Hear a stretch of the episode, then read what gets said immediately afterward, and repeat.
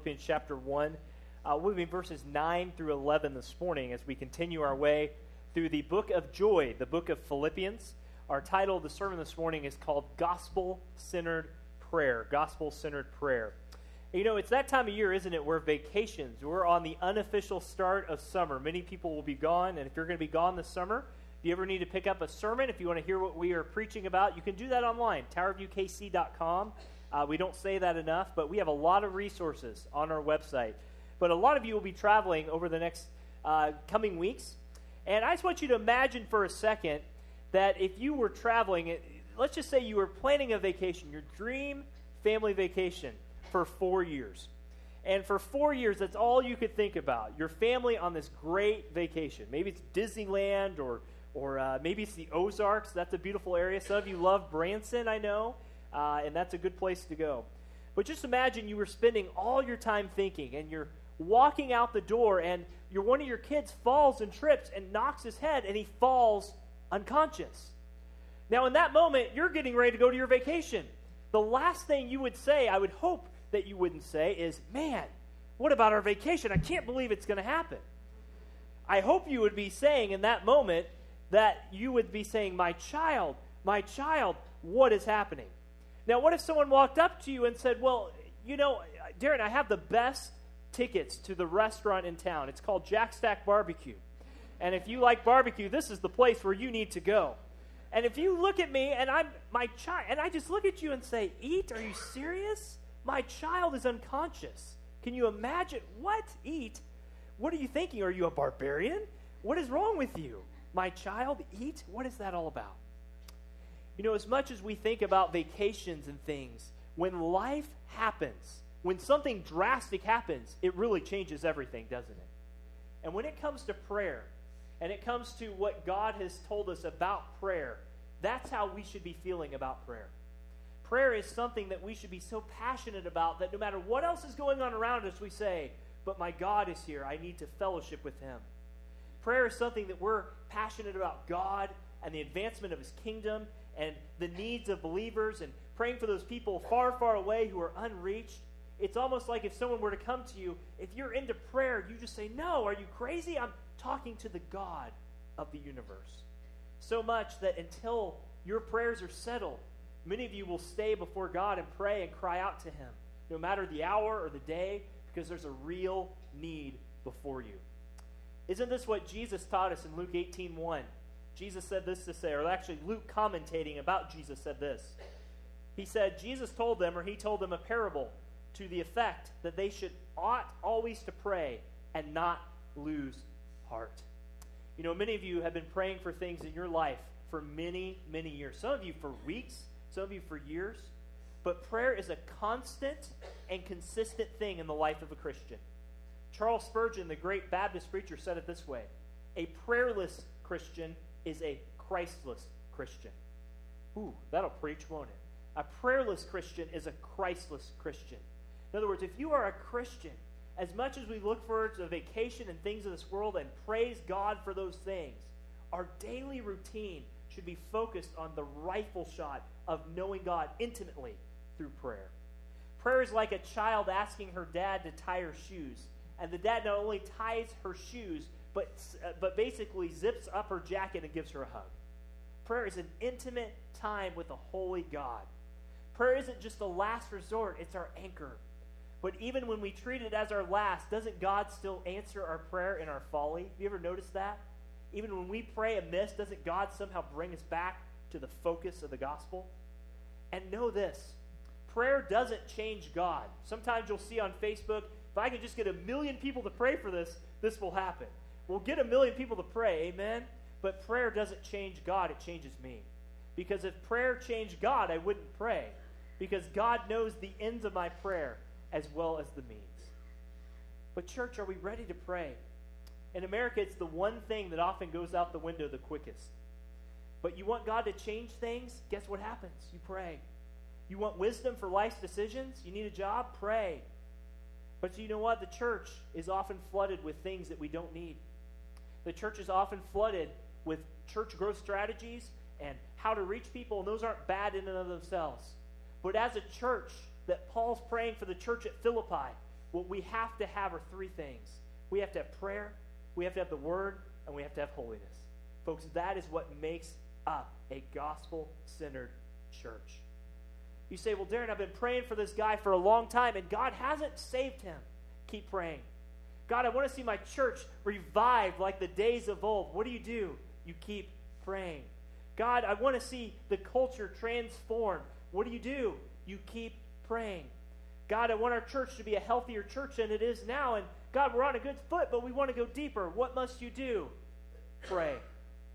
Look behind any great movement of God among history, whether it was the Puritans or, or the disciples or the Charles Spurgeon days, the one constant in all their lives were a healthy prayer life. Actually, Spurgeon used to say this this way. People would come to his church, he said, I want to show you the boiler room. He would take them down to the basement. And you say, the boiler room? What is, what is a big church? Why would he take him down there? He took him down there because every Sunday before church, there were hundreds of people on their knees praying. And you know why he called it the boiler room? Not because it was the boiler room, because that's where the furnace of the ministry of their church started, was through prayer. So as we continue this journey through Philippians, what I want to give you are three things. Isn't that every Baptist pastor? Amen. It's three points. You all can say amen to that, right? I was going to give you four, but you'd look at me funny, so let me give you three. So here you go. Gospel centered prayer from Philippians 1 9 through 11. We're going to see a loving discernment. We're going to see integrity, Paul's praying for. And we're going to see fruitfulness. Some of you say, Well, I don't know how to pray for other people. This might be the message for you. Some of you say, I, I, I want to pray deeper in my prayers. I pray that this prayer study helps you do that. But before we get there, let's remind ourselves where we've been. Remember, Paul has started praying and, and asking God to do many things in this church but he's been writing to a church that he first planted. He's writing to a church 800 miles away, and one thing that he's good at is remembering his prayers. And Paul's been praying for them very specific things. But two things are what he's aiming for. He's praying that they are shaped and they are driven by the gospel of Jesus Christ. If you remember a few weeks ago, we talked about how he called them saints and, and called them partners in the gospel. He said that those are the marks of someone who knows him. And the last couple weeks, we've looked at the marks of a healthy church member. We've looked at a thankful heart, a joyful spirit, a gospel focus, a certain hope, and an affectionate love. And today, what Paul is going to do is he's going to teach us how to pray. Teach us how to pray. You have your Bible ready? You ready to stand up for the reading of God's Word if you're able to? Let's do that this morning. You know, someone asked me, why do we stand for the reading of God's Word? Well, if you look at Ezra, they stood the whole day and read the whole law. So we were only going to do two verses today. I hope you're happy about that. But if it's a good thing to stand in honor of God's word because it teaches us to stand before Him as we ought to. Philippians chapter 1, verses 9 through 11. Paul writes this, reading from the ESV. And it is my prayer that your love abound more and more, with all or real knowledge and all discernment so that you may approve what is excellent and so be pure and blameless for the day of Christ, filled with the fruit of righteousness that comes through Jesus Christ to the glory and praise of God. Three things to pray for this church pray we have loving discernment, pray we have integrity, and pray that we have fruitfulness. That will change a church quickly right there, and that'll change a person right there. Let's go for the Lord in prayer this morning. Father, we are so grateful to be here today, Father. So grateful. Lord, we know that, uh, Father, it is always a privilege to come before you. Lord, we often pray, thank you for this day, but how, how much more should we thank you for an opportunity to congregate? Father, one day in your house is better than a thousand elsewhere, is what David prayed. Father, it's a great thing to come into the house of the Lord. Father, thank you for this this morning. As we study what prayer is, I pray it not only permeates our minds and hearts today, but it's a discipline that we take through our lives and our families, whether we're single, whether we're married, widowed, widower, whatever we are. I pray that you would help us to do it to your honor and to your glory. We pray this today in Jesus' name. Amen. You may be seated. Thank you. So, Paul starts out here with what you might call a priority of love. The priority of love. The scripture says here that he prays that their love may abound more and more. Basically, he's praying this for the Philippians. And love is so important to Paul that he knows that the greater love is to pray for greater love. To increase in love is to fall into the right place. Love, as you know, is the greatest of the commandments of God. The, the scribes came up to Jesus and asked him, What is the greatest commandment? Do you remember what he said? He said, Is to love who? The Lord your God with all your heart, soul, mind, and strength. And what was the second commandment? To love your neighbor as yourself. We often separate the heart, soul, mind, and strength as individual parts, but really it's a reality that one's whole being, one's whole person, everything you are, inside and out, should be focused on the love of God. And that's what Paul is praying here. Love is so important because it's the fulfillment of what God requires. Do you remember the fruit of the Spirit from Galatians 5? Paul said the fruit of the Spirit is what's the first one? Love. Imagine that. It's of the first things. Love is at the heartbeat of biblical Christianity.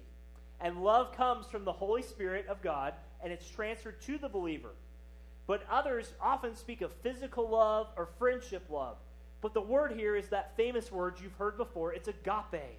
It's the type of self sacrificing love that can only come when someone is wired into what God is doing.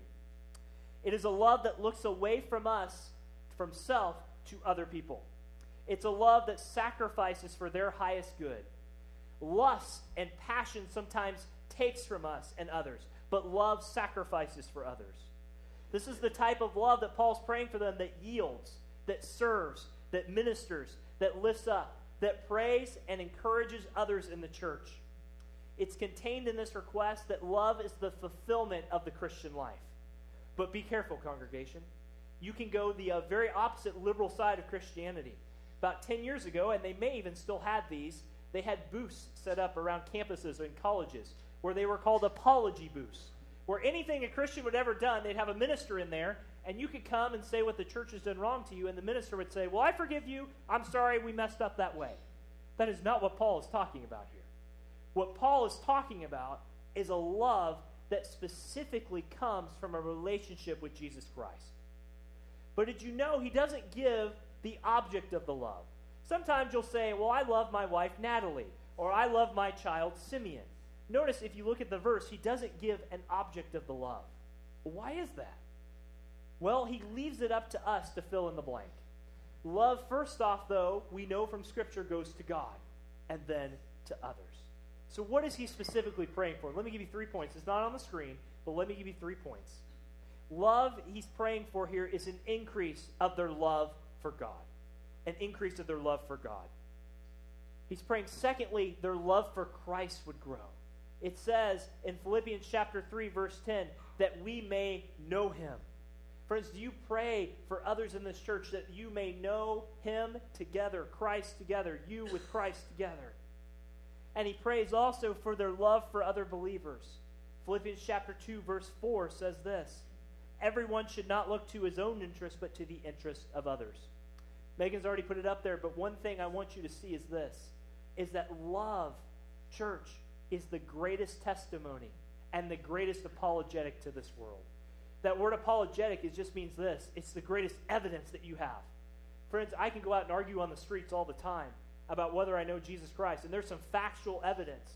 But at some point, God is going to use your love for your people in your life, your family, your church, to say to each other that there's something different about this person.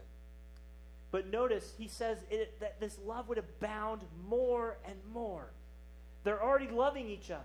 They already love God. They already love Christ. So what is Paul praying for? He's praying that they would have an enlarged heart to love even more. You know, sometimes I think as Christians, we think we got that love thing down. So easy. You know, love, how can you not get love down?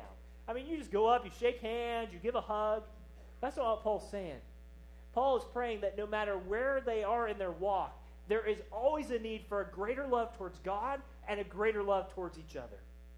There is an overflow of abundance that needs to happen in our lives for loving each other. The verb here is in the present tense. It calls them to love and love, even when they're wrong, to love, even when people say things about them, to love, even when they do things wrong, to love. Friends, we never hit the point where we have maxed out our love for God and our love for each other. Amen? That's why he says still, more, and more. It's like a dramatic emphasis. Paul takes the extra strides to say, have richer and richer love, always increasing, ever abounding. You know, we should pray each day God, give me a greater love for you and give me a greater love for others. God, give me a deeper, purer, fuller love that would come flowing out of my heart, not just because of the head knowledge that I have, but because of the God that I know. And so that is a love that he prays for. That's the priority of the love. But did you know, what is he praying for with this love? Look back to the scripture in verse 9.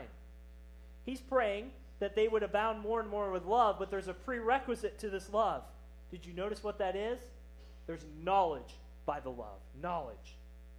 It's a real knowledge. It's in knowledge. It's the abounding love we want and need that takes place when we are focused in on the gospel of Jesus Christ and the God who gave us the gospel. That word knowledge, or some of you may have the phrase real knowledge in your Bibles. Uh, some of you may have that. It's a, two words, it's a compound word. It's the Greek word gnosis, which means knowledge. And it's also the word epi, which means out of or, or coming out of. It's epigenosis. He's praying that their love for each other would come out of the knowledge of what God has done for them in Jesus Christ. How do you love someone in this congregation who has wronged you? How do you love your spouse when your spouse makes fun of you or, or says something wrong and you don't get it? Or how do you love your, your child when they're wayward? It comes out of knowledge of what God has done for you in Jesus Christ. Throughout the Bible, it's a personal knowledge of God that springs forth in the love that Paul's praying for. But this knowledge comes when only someone is connected to Jesus Christ. You know, we often hear on the, the news waves that, oh, well, everyone is a child of God. Have you heard that before? Maybe someone's told you, well, I'm a child of God, and you're a child of God. Well, friends, James 2.19 clearly says that the demons believe in God, and they shudder. Just because you say you believe in God does not mean you have a true knowledge of saving faith in Christ. What Paul is praying here is a real knowledge. To really love like God loves, you have to really know God. Sounds simple, doesn't it? But the knowledge here he's praying for is like a husband would know his wife in an intimate and personal way. You cannot truly love in this world, no matter what the bumper stickers say, no matter what the TV says, unless you know God through a personal relationship with Jesus Christ. Friends, that is a deep, intimate knowledge of God and His will. And when we are short in our supply of love for others, even if we're a Christian, it means we're probably short in supply in our relationship with Jesus Christ. If you remember that 80s movie, I grew up in the 80s. Some of you all remember that robot Johnny Five. If you remember this, Short Circuit was his name, or something like that. Short circuit means something's wrong. And when you are not loving others as you are, you're like that robot short circuit, man. You just start spouting off things you don't even know what you're saying. Because real love requires real knowledge. And the knowledge that Paul's praying for them is the knowledge of God and His Word in the gospel of Christ. Let me say it to you this way we need to be real with each other about our sin so that we can be real with each other about our Savior. We need to be real with each other about our sin so we can be real with each other about our Savior. That's why he prays not only for knowledge, but did you catch that other word? He says he prays for discernment. Not just any discernment, but all discernment. What is he saying? He means the perception to understand what people are going through. Isn't it hard sometimes when you know someone's going through a hard time how to love them? How to show that love for them? Maybe you know someone who's lost a family member and you can say, I'm sorry, my condolences, I'm praying for you. But there's that awkward thing in my mind, at least, of what do I say next? How do I love this person even though I don't know? But this word perception is like an x ray vision into the needs of someone else. Paul is praying not only that they love each other more and more with all knowledge, but he's praying that they have it with all discernment in every situation, with all types of people that their spiritual eyes would be open to see the need. You know, it's kind of like parenting. Uh, we're learning this with our children. If you're a parent in here, you know that parenting is not one size fits all, is it? If you figured out a one size fits all parenting thing, you better go on Shark Tank and get your investment and start selling some goods because that is the trick that gets you going the right way. Parenting's not one size fits all. If you're a teacher, you know that teaching is not one size fits all. Wouldn't it be nice to press the easy button if you're a teacher or a parent and they all do exactly what you ask, in the time you ask, in the way you ask, in the, in the part that you ask? Amen? Wouldn't that be nice? But parenting is not that way. Parenting is putting a round peg through a square hole sometimes. You have to figure out ways to get it in there because each child is unique. Parenting requires discernment as a parent loves a child to know each child's needs in a special way. Some ch- children respond to a strong word. If you say, hey, stop that, they stop and start crying because they're very sensitive. Others, you have to wring them by the neck and bring them in and sit them down straight in front of you. And some of you know exactly what I'm talking about. what is true of a parent to a child is true with each of us, and the one size fits all. We have said over and over the last few weeks that we come from different ages, different backgrounds, different socioeconomic classes, big houses, small houses, apartments, whatever you have. But what it requires to be a gospel centered church, to pray for loving discernment, is to know that you are not the same as someone else, but you have the same Christ. We should pray because some are up right now spiritually, others are down. Some are in the men, they're coming up, but others need to be broken of pride. What Paul is praying is simply that you would know the discerning voice between the two. But if you're not a Christian here today, can I ask you a question? Is love an optional part of your religion? It's not for Christianity. Love is the, the sole purpose of what we do. We love each other and our neighbors, and so we bring a blessing to one another. But we want to be followers of Christ because God Himself loved us. I love 1 John 4 19. We love because He first loved us. Friends, we were enemies of the cross, but God reached down in His Son, Jesus Christ, and loved us all the same. You're not a Christian here today, what is your pattern of love? I would challenge you that if you're not a Christian here today, your love is just superficial at best. Because real knowledge takes a real relationship with Jesus Christ. Do you know him? Church, we need to remember that as we're out in the public, that people often need to be most loved when they feel that they're not loved at all. Maybe you know someone in your workplace who it's hard to love them, man. They, they rub you the wrong way each week. Don't just say you're going to pray for them. Actually, pray for them and follow up and say, man, you know what? My family and I prayed for you last week. How's it going with that? Is there something I can do to serve your need? Is there a way I can show the love of Christ to you? You'll be surprised. People will never turn down prayer. You ever notice that? Go up to someone and say, Can I pray for you? Oh, absolutely. Pray for me right now. They don't care if it's in Buddha, it's in Christ, it's in Confucius, Zoroaster. You're praying for someone, they want you to pray for them. Christian, here today, can I ask you, how's your evangelism going? Are you praying for discernment to know how God might use you to share the gospel? But we share the gospel because we love people and because the gospel shares that love with us through Christ. We don't share the gospel because we don't love people. People are not just another notch in the belt. Oh, hey, I just got another salvation. Look at me. I'm, I'm John Wayne in the Wild West. I just took out another one. Look at me. That's not salvation. That's not what we do. Our evangelism should be driven by the love that God gave us first in Christ, and through that, that we might love others that as He loves us. But if you're a Christian here today and you are thinking about joining our church, let me just say this very encouragingly to you. Joining a local church is an outward reflection of what God is doing on the inside as you partner with a church to the glory of God. But, friends, at this church, at Tower View, let me encourage you again with this truth. The gospel is most best and strikingly displayed when we come together from all different parts that don't make sense. But you know what does make sense? That God gave us the gospel, and we should pray for that togetherness. A church where people don't feel they need to earn others' love is a church where people don't feel they need to wear masks. And friends, when we're real about our sin, we will be real about our Savior. Maybe there's someone in this church you need to get to know better and ask him, How can I pray for you? The men have been studying this at the men's retreat. How can I show you love? Where are you with that today? That was the longest of the points, I promise, but I want you to see that loving discernment. Will you pray for discernment to see that x ray vision of, so to speak, spiritually, how God can use you in someone else's life this week? Let's go on to the second point. Paul prays, secondly, for integrity. Notice verse 10 again. He prays for integrity.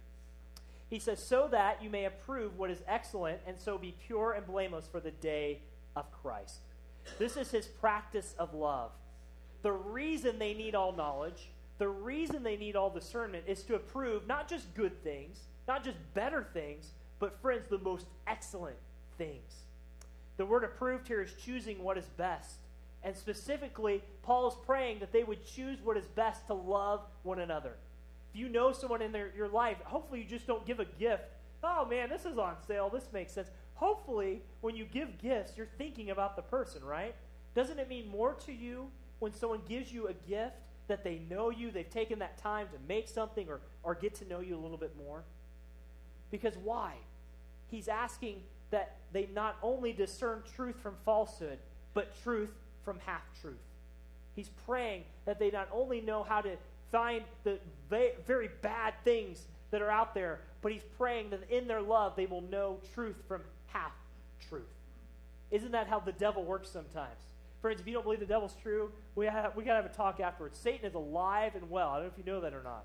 Had a professor in college who said he was just a big symbol, like like a McDonald's sign. And you know what? Pray for him. I won't say his name publicly. This is on the air, but pray for that professor. Friends, Satan is very real. And Satan will often come to you with just a, just a little bit of misunderstanding of the truth. And it looks so good, but when you bite into it, it's like those apples I used to do when I picked in high school. Man, they look good on the inside, but that worm just goes in your mouth and starts going all around. It's nasty. What Paul is praying here is they will best know how to love one another. Sometimes the prayer of an integrous person, an honest person, is encouragement. Sometimes it's the prayer to know how to complete a task. Maybe there's a real physical need. Sometimes they need to do it on their own, and, and you need to pray for them to trust God, to go with Him wherever that is. Sometimes we need to pray for people to be long suffering and patient. Sometimes we need to pray for confrontation because there's sin in this church and there's sin in our lives, and sometimes it needs to be confronted lovingly but boldly. And we need to be able to sort that out. So there's that practice of love going on. But there's also the purity of love. He doesn't just say, oh, figure out how to love each other, but figure out how to love each other in this way. So to be pure and blameless. Pure and blameless. It is the result of a growing love towards each other if we simply fake loving each other, we are no better than anyone else in this world. Friends, when it comes to loving Christ, as Christ should be loved and loving each other, man, it takes prayer. As it is so easy to walk up to someone, think you're loving them, and then walk back and pat yourself on the back in the car. Maybe not physically, but in your head, you're thinking, man, I did okay right there, didn't I? I did that pretty well. Be careful. That is not biblical love. That's pride, and it's welling up quickly. That word pure and blameless or pure and sincere, back in the first century, they used to have pottery, of course. That's how they got everything. And in the marketplace back then, they used to have people who tried to fake items. They tried to sell fake goods. That doesn't happen today, does it? Not at all. And what they would do, this word here means that the pottery was very fragile and it developed cracks very easily. And to seal those cracks, much like we would do today, they would put wax or some kind of uh, ointment on there. And the only way you could tell the false pottery is going to break when you take it home and the good pottery was to hold it up to sunlight. And they would do that. They would go in the marketplaces, they would hold it up to sunlight, and if they saw cracks through it, they wouldn't buy it, or hopefully they wouldn't buy it. And that's the word that Paul is using here to describe how our love should be. It's sincere. There's no cracks, there's no cover up, there's integrity, there's wholeness. There, this is what the word sincere means it means without wax and without cracks. Is that the love we have for one another? That type of love is this you're not one person on Sunday and another person on Sunday afternoon after you go home. You're not one person here on Sunday night at prayer meeting and another on Tuesday morning with the guys before work. There is no crack, there's no division, there's no separation. To be sincerely in love, Tower View, with God and his people means you're growing in a love for God and a love for each other.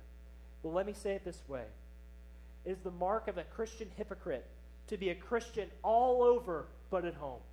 It's the mark of a hypocrite to be a Christian all over but at home. That's so hard to do, isn't it? Because we all have our faults. You know, you think the pastor's perfect, right? I know you think that every Sunday, and I appreciate that. But honestly, come to my house for five hours and watch me. I get frustrated. My, my wife's shaking her head back there politely. I get frustrated. There are times in the middle of the night where I get frustrated. My daughter has woken up. She's 10 months. Why can't she sleep through the night? We just fed her three hours ago. Why is she. Come on, you all have this happen to you too. Don't look at me like I'm the only one here. You have this happen to you as well. But, friends, let's pray that our love not only is what happens here with the smiley faces and the hugs and the welcome center, but that is taken out to every place that we go, especially our homes. But he also prays to them to be blameless. Blameless. It's a positive word with a negative thing attached to it. The positive word means to stumble. Can you believe that? The positive word in the Greek means to stumble, like you're tripping over something. And the negative word is not. It's almost like this if you go to a museum, you're going there to think, hopefully, right? Or take a nap. But if you go to amusement park, you're not going to think, hopefully not. You're going to have fun, right? There's a difference between a museum and amusement. The awe there is negative. Basically, what Paul's praying is that they live their lives without stumbling. It's not falling into selfish and sinful conduct, but it's trusting that God will work in every relationship that you have. Every relationship. Why? You remember back, look back at verse 5, or I'm sorry, verse 6 quickly. Do you remember last week we talked about that phrase, the day of Jesus Christ? Why is he praying that they would have integrity in their Christian lives? Because that same phrase is back in verse 10, folks. Look at verse 10. Why are he, is he praying they know what's excellent, pure, blameless? Because the day of Jesus Christ is coming. If you believe that, say amen. Amen. Friends, I think it's almost certainly that the case that we think about Christ's return very lightly. I think that in my own life. I often ask the question, Darren, are you living today like Christ is coming back tomorrow? Am I living in this moment as though God was watching everything in my life? But they are moving forward because God is working in their midst.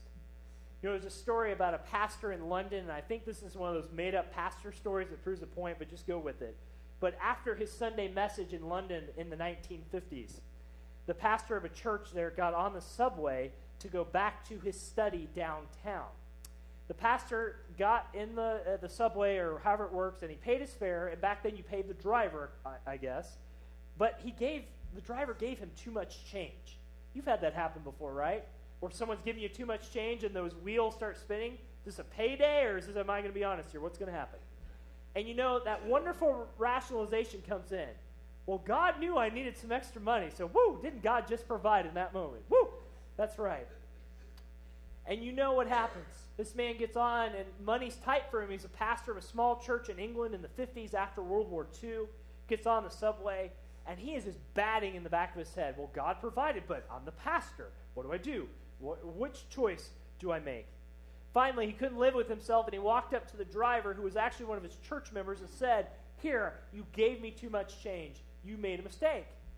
And the man looked at him, the driver, and said, No, it was no mistake. You see, Pastor, I was at your service last night when you talked about honesty and integrity, and I thought I'd put you to the test to see if what you really believe is real. Hmm. Never know when God's going to surprise you like that, do you? You know, we may not always be full of integrity, but thankfully God is.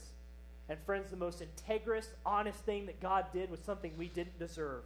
The most awesome creatures in heaven are still like us, but God Himself and the creatures in heaven, uh, we all bow down to this fact. God doesn't bow down, but we bow down to Him. That God is holy, unique, and separate. And yet, when we were dishonest, when we shouldn't have gotten any extra change, so to speak, God sent forth His Son, born of a virgin under the law, to die in our place. That is the integrity that God has. God didn't say, Man, I'm going to send my son, maybe if you do this right. I'm going to send my son if you walk this way. Ooh, man, read the Old Testament. Reading through Chronicles right now, and the same phrase over and over because they did not obey the Lord. But in the cross of Jesus Christ, we see a tremendous, unique revelation the fullness of God's character. And God has been honest with us till the very end. And if you're not a Christian here today, I challenge you because someday the honesty of God's going to stare you straight in the face. You, all your deeds will be thrown up on a, the big DVD player, if that's what it is, or whatever God does, and you will stand before Him, and everything you've done thought, word, deed, action, intent, prayer will be judged by a holy, active God. What a scary thing. But the grace of Christ is, is if you repent of your sins and believe in Him, you can have eternal life. You know, we must not only be honest about the cost of that repentance, it will cost you your life, but there is an expiration date coming. Friends, there's a time of time coming when there will be no more chance to repent. Do you know Christ this morning? Have you come to know him? And again, if you're a Christian here today, the most integrous prayer, the most honest prayer you can pray, if you're not a member of this church, is that your love for God is confirmed by your membership in this church. Church membership isn't just a box you check, it's a lifestyle that you live and a thing that you pour into. You know what I, I, I think about all the time is that we are ex enemies of God. Everyone in here is a rebel. We were on death row. We were in the penitentiary. We got less than one hour of sunlight a day. But God, in His grace, called us out in His sovereignty and said, I want you because He who loved us loved us first, even when we didn't love Him back. Friends, that is the church that reflects God's character, is the ones that know that we were stamped ex enemy of God, rebel, enemy. But God has taken that and erased it and put the righteousness of His Son in our place. Amen? What a great God He is. How does that transform us? Transforms us to know that there is no peace except in Christ. We may disagree on some finer points of what the Bible says, but as a whole, if we believe that Christ has died, risen, and born and come coming back again, friends, that's a great place to start. Would you pray that as we study together, we pray together, that we would have integrity to stand up and say, Lord, help us as a church, that on that day we can stand together and say, We did it together because your Son did it for us. Let me end here. Last point fruitfulness. He prays for loving discernment, he prays for integrity. But in verse 11, Paul prays for fruitfulness. Verse 11. He says, Be filled with the fruit of righteousness that comes through Jesus Christ, the glory and the praise of God. The big picture here is that fruit of the Spirit, the love that is there. The root of one's saving faith is the fruit in their lives. And you know what also it does? The fruit of the gospel is this the fruit of the gospel is a tender heart and thick skin. If you know Christ, you're going to have a tender heart to love other people, but you're also going to have thick skin. Because, you know, this is, I, I, read through our documents. Sometimes it's fun to read through the church documents. Uh, some of you think that's good reading material for bedtime so you can fall asleep quickly. But in our church, we actually have a covenant in there where it talks about you won't let the small stuff get to you. Because you know what a gospel centered church does? Something may happen where I don't like what you did. I may even be offended by what you did. But if it's a small thing and the other person doesn't know about it, you know what the gospel and what Paul's praying for here? He's saying, look, love that other person with the love Christ gave you, a tender heart, and have thick skin. There are going to be things that even I do from the pulpit. You're going to go home and tie it. why did he say that? Why did he wear that goofy tie with the, the robins and the eggs on it? Man, I don't like robins. He's a Cardinals fan. I thought he was a Royals fan. You know, I'm going to do things that are going to offend you. You're going to do things that are going to offend me. But what the gospel teaches us is that we are so loved that God gave his son for us. And even though we did so much infinitely worse to God, that even the smallest things in our life, God still forgives. How much more should we have that love towards one another? He prays that they would be filled. It looks back to the past with results in the present. From the moment you became connected to the root, Jesus Christ, there was a filling in your life by the Holy Spirit with the fruit of righteousness. And what he's praying is they be filled with the Spirit. Friends, we are filled eternally one time when we are sealed by the Holy Spirit. But we continually must go back to God to seek his fellowship, to walk with him. There are days when you're walking with God and it feels so good. There are other days you feel like you're a million miles away. What Paul is praying is that they would have fruit unto that relationship with God. Fruit unto that relationship with God. And how are we connected to God? The same way we're connected any other way. Look back at your Bible. Through Jesus Christ. Jesus said, I'm the way, the truth, and the life. No one comes to the Father except by me, through Jesus Christ. It's through his grace, it's through his power, it's through his divine establishment. Only Jesus Christ can produce fruit in us. I don't know about you, I've never been able to go up to a fruit tree and squeeze it long enough and say, Give me an apple. Now, it might have apples on it, but if it's a new one, I can't shake that thing enough to make an apple. It takes time. It's beyond me. Yes, it has to be watered and cared for.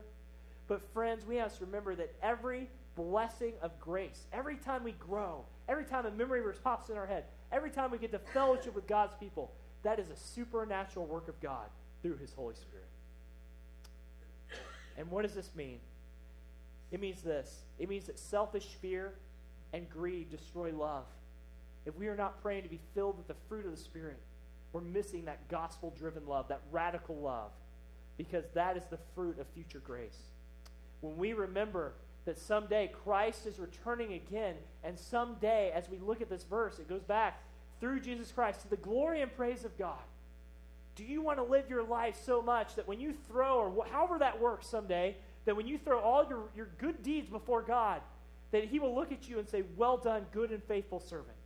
Well done, church at Tower View Baptist Church. You may have gone through ups and downs, but my, my eyes saw that you were there for me.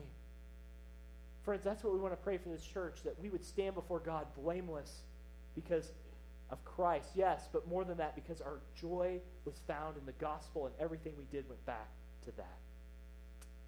Now, I said at the very first that the church is flooded with the latest strategies and to grow the church and reach the world. The church is filled with that. The church is filled with the latest books everywhere. If we want to seriously change this culture in Maplewood, in Gracemore, and even farther south in Randolph, friends, it takes prayer. It takes the word. It takes holiness. And those aren't things we can just conjure up at a one hour meeting. Those are things that you have to do at home, that I have to do at home. We must pray that that would happen. Many of you are going to walk out of here today and you're going to say, man, Darren's telling me I should pray for an hour a day. Yeah, that's a good thing. But some of you are going to walk out of here guilty because you say, my prayer life isn't what Paul prayed. I don't want you to walk away feeling guilty today. I want you to walk away feeling challenged to know that it takes steps. You don't go out and run a half marathon today and ho- because you haven't run in 20 years and hope that you make it to the finish. You may be finished at the hospital if that's the case. Friends, it takes small steps. I encourage you, if you have been off the track spiritually, that you take 5, 10, 15 minutes each day. You know what? You have all these apps on your phone. Some of you young people, or some of you older people, even have phones that are better than my phone, so I better be careful with that. But you have to know there are apps. You can write it on your mirror. You can call someone in this church and say, hey, will you remind me to pray? Maybe you're at work on a 15 minute union break. Take that 10 minutes, eat your food, and take five minutes to pray to God. Spend time with the Lord. Because, friends, it is not by the latest church growth strategies coming out of Willow Creek in Chicago or, or Saddleback in, in, in, in California. Bless their ministries. May God use them faithfully. But our growth as a church comes through what God is doing in the individual lives of us and as a church together. Does that make sense? Now, I'm not saying I'm opposed to strategies and growth and we'll implement some of those things as time goes on, but it starts with the Word, with prayer, and with holiness. And if you're a Christian here today, maybe you've walked that out, maybe you've prayed that prayer, maybe you've turned your life over to Christ. Let me say this if you have no fruit in your life to show spiritually over years, you may have no faith in Jesus Christ. You are saved by faith, not by fruit. You will never be saved by a fruitless faith. And, church, when the gospel is expounded week after week in busy hands and in the, in the Wednesday at 1 and everything that we do, this church is going to look unique. Now, we look unique anyway, amen? Your pastor looks the most unique out of all of you. But the church is not a museum for pristine saints. The church, as we know it, is a hospital word for broken sinners. And I pray as we go forward in this church that we deliberately let ourselves be transparent and accountable to one another. Because why? We are family together. Amen? Friends, that's what the gospel does. Let's bow our heads this, this morning and pray. Went a little longer than I had planned. Thank you for your grace in that. But if you are here today and you know not Jesus Christ, please know we're not here to twist your arm. We're not here to make you uh, have a say a special magical incantational prayer that will be with you one minute and gone the next. We are here to tell you that the gospel truth is this is that God so loved the world that he gave his one and only son that whosoever believes in him shall not perish but will have eternal life. But friend, if you're here today and you know not Christ, that John 3:36 says the wrath of God abides on you. Yes, God is love. Yes, God is mercy, but there's a price to be paid for our sin and and thankfully Christ fully, completely satisfied as a propitiation, the sponge that sucked up all the justice for us. You know not Christ, we'll be in the back. Be there for that. But let's pray as we go before God and ask Him today.